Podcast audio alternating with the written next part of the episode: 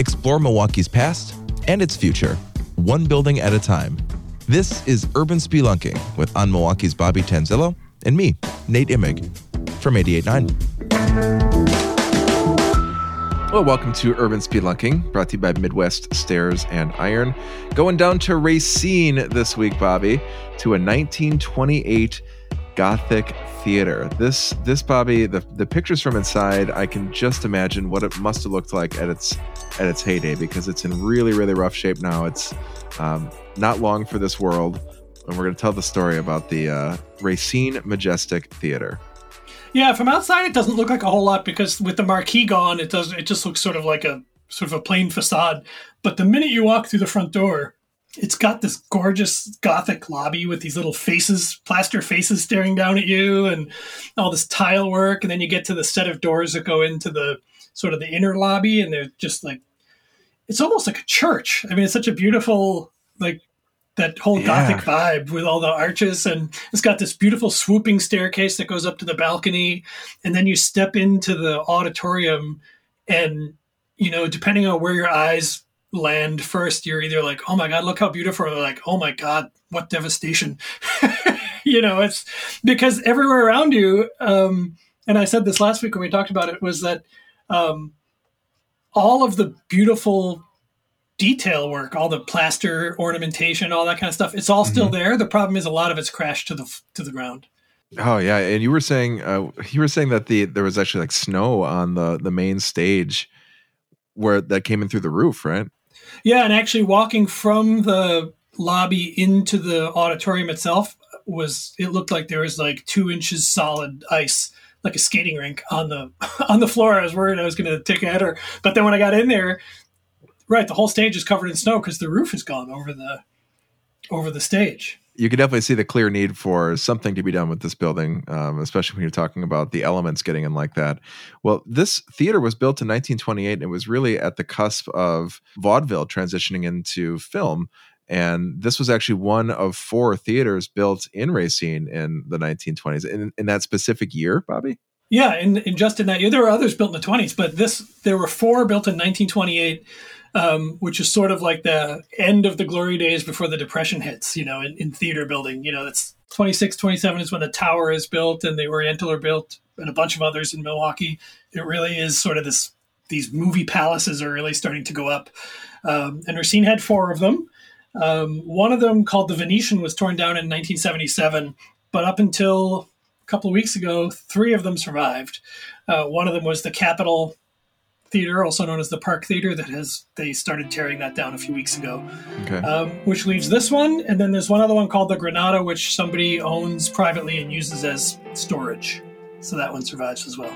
Got it. And this theater was was kind of used for the same thing up until recently. Um, and and it definitely needs the the redevelopment and i suppose in this case the building is is it's not going to be torn down but it's going to be completely reimagined so there's this huge plan to redevelop the site we're going to get into that, uh, the future for this this theater, next on Urban Spelunking.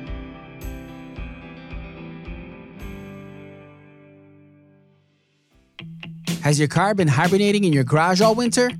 Donate it to Radio Milwaukee. Running or not, your car, truck, or even boat can support this podcast.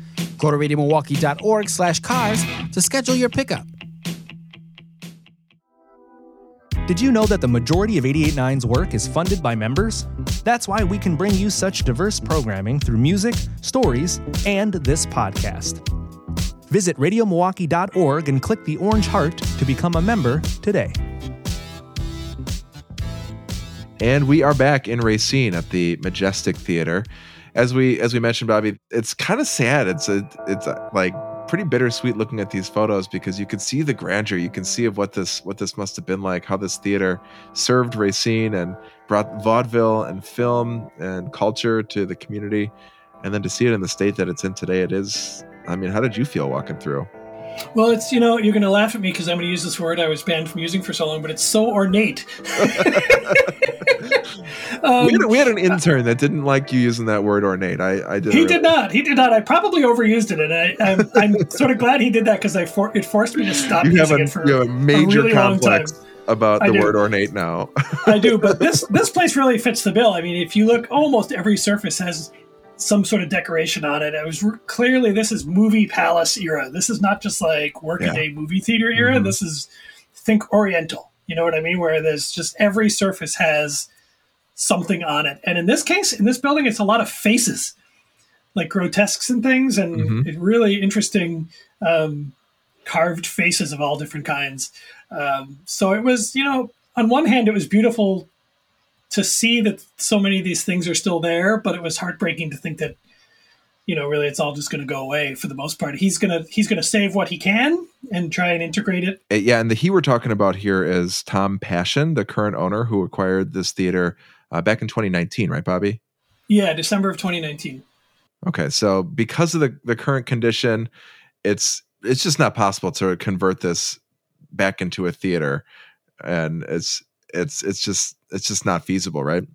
No, because at the moment there's not even a there is not a, a functioning movie theater in the city of Racine at all at the moment. There's just not a. I mean, the, there is one in nearby Mount Pleasant, but um, but just the kind of money it would take to bring this back to its glory as a theater, they're just he he would never make that investment back. There's just no the market for movies and even concerts and things like that is just it's not what it used to be. So instead, there's a, a different plan, but this is going to be this is going to be a, a, a I'd imagine a pretty big attraction in Racine when it's when it's completed, a food hall and and uh, housing. Yeah, so he wants to do a food hall on the main floor, um, and then on the upper floor, he'll put in an upper floor uh, that would be apartments, and then the lower there's two lower levels that already actually have garage door ac- and ramp access, so those will be parking.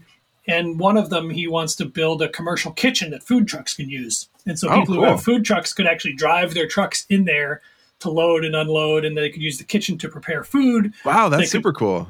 Yeah, and they could potentially park the food trucks there in winter, that sort of thing. So um, the neighborhood is one that has sort of a rougher reputation in in the city, but um, but Tom says that it's, you know things are not that bad and places are opening up there, which you know sort of kind of hip bars and restaurants are, are starting to come there, and it's got beautiful building stock, and it's you know two minutes from downtown by car.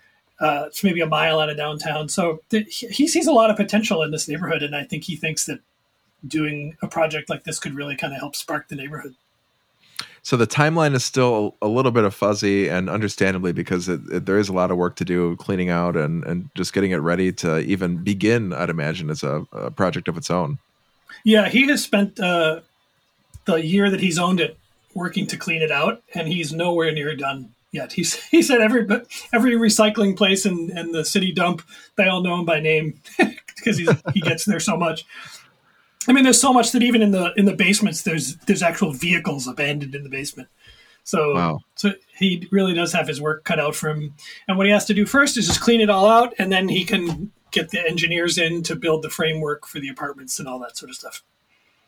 Well, I think this one had some of the most interesting pictures of uh, our recent urban spelunkings. This, I mean, there is something really eerie about about the pictures too, because you you see this this movie palace in total disrepair. It's just imagine imagine if this was the Oriental. It's almost like like uh looks like a scene from a comic book or something. Yeah, it's and it's weird because every picture just by nature is sort of a mix of beautiful and tragic at the same time. Because you know, any picture I take of a, a beautiful detail, the plasterwork next to it's fallen off, or the you know what I mean, or there's a hole in the ceiling. It's it's, there's no way to avoid that kind of contrast in these pictures. But even even more important though that you you take a moment and and take a look at those pictures and, and absorb that history because these won't be around forever. Even though the, a really bright future in store for this building, and certainly wish wish uh, Tom Passion all the luck and and uh, I'm sure this will be great for the neighborhood. But yeah, it's it's good to take a moment and just take a look back before you can't anymore. Yeah, and think about all the people. I mean, just think about when you were a kid and went to movies, or even as an adult and went to movies, and like that, how you immersed yourself in that entertainment experience, and and just think of how many people over the decades went in there and sort of had that experience in there. You know what that meant to so many people. Well, definitely go find those photos at radiomilwaukee.org slash podcast. We've got Bobby's complete story linked up there. Plus, all the other urban spelunkings we've been doing here, Bobby, for I think nearly four years. We've got links to every single one on our site. and you can uh, share it with a friend, find more history from inside this theater, and much more by reading Bobby's complete story. If you're, if you're not reading Bobby's story, you're really only getting uh, a tiny portion of the full picture here. So make sure you, you read Bobby's piece about the Racine. Yeah, don't make me come over there. yeah, he'll be there. he'll come take pictures of your basement and see what you how you like that. Yeah, see if you like that. well, podcasts here on 88.9 are produced by Kenny Perez. Handcrafted Sonic inspiration comes from the License Lab with support from your membership and from OnMilwaukee. Take a minute and subscribe so you don't ever miss an Urban Spelunking. Just click subscribe on whatever platform you're listening to right now. And we'd love to hear from you too. If you've got some feedback for us, please rate and review the podcast. That's really, really valuable to us here at 88.9 and at OnMilwaukee. So, Bobby, next week, talk to you soon. Looking forward to it. Talk to you soon.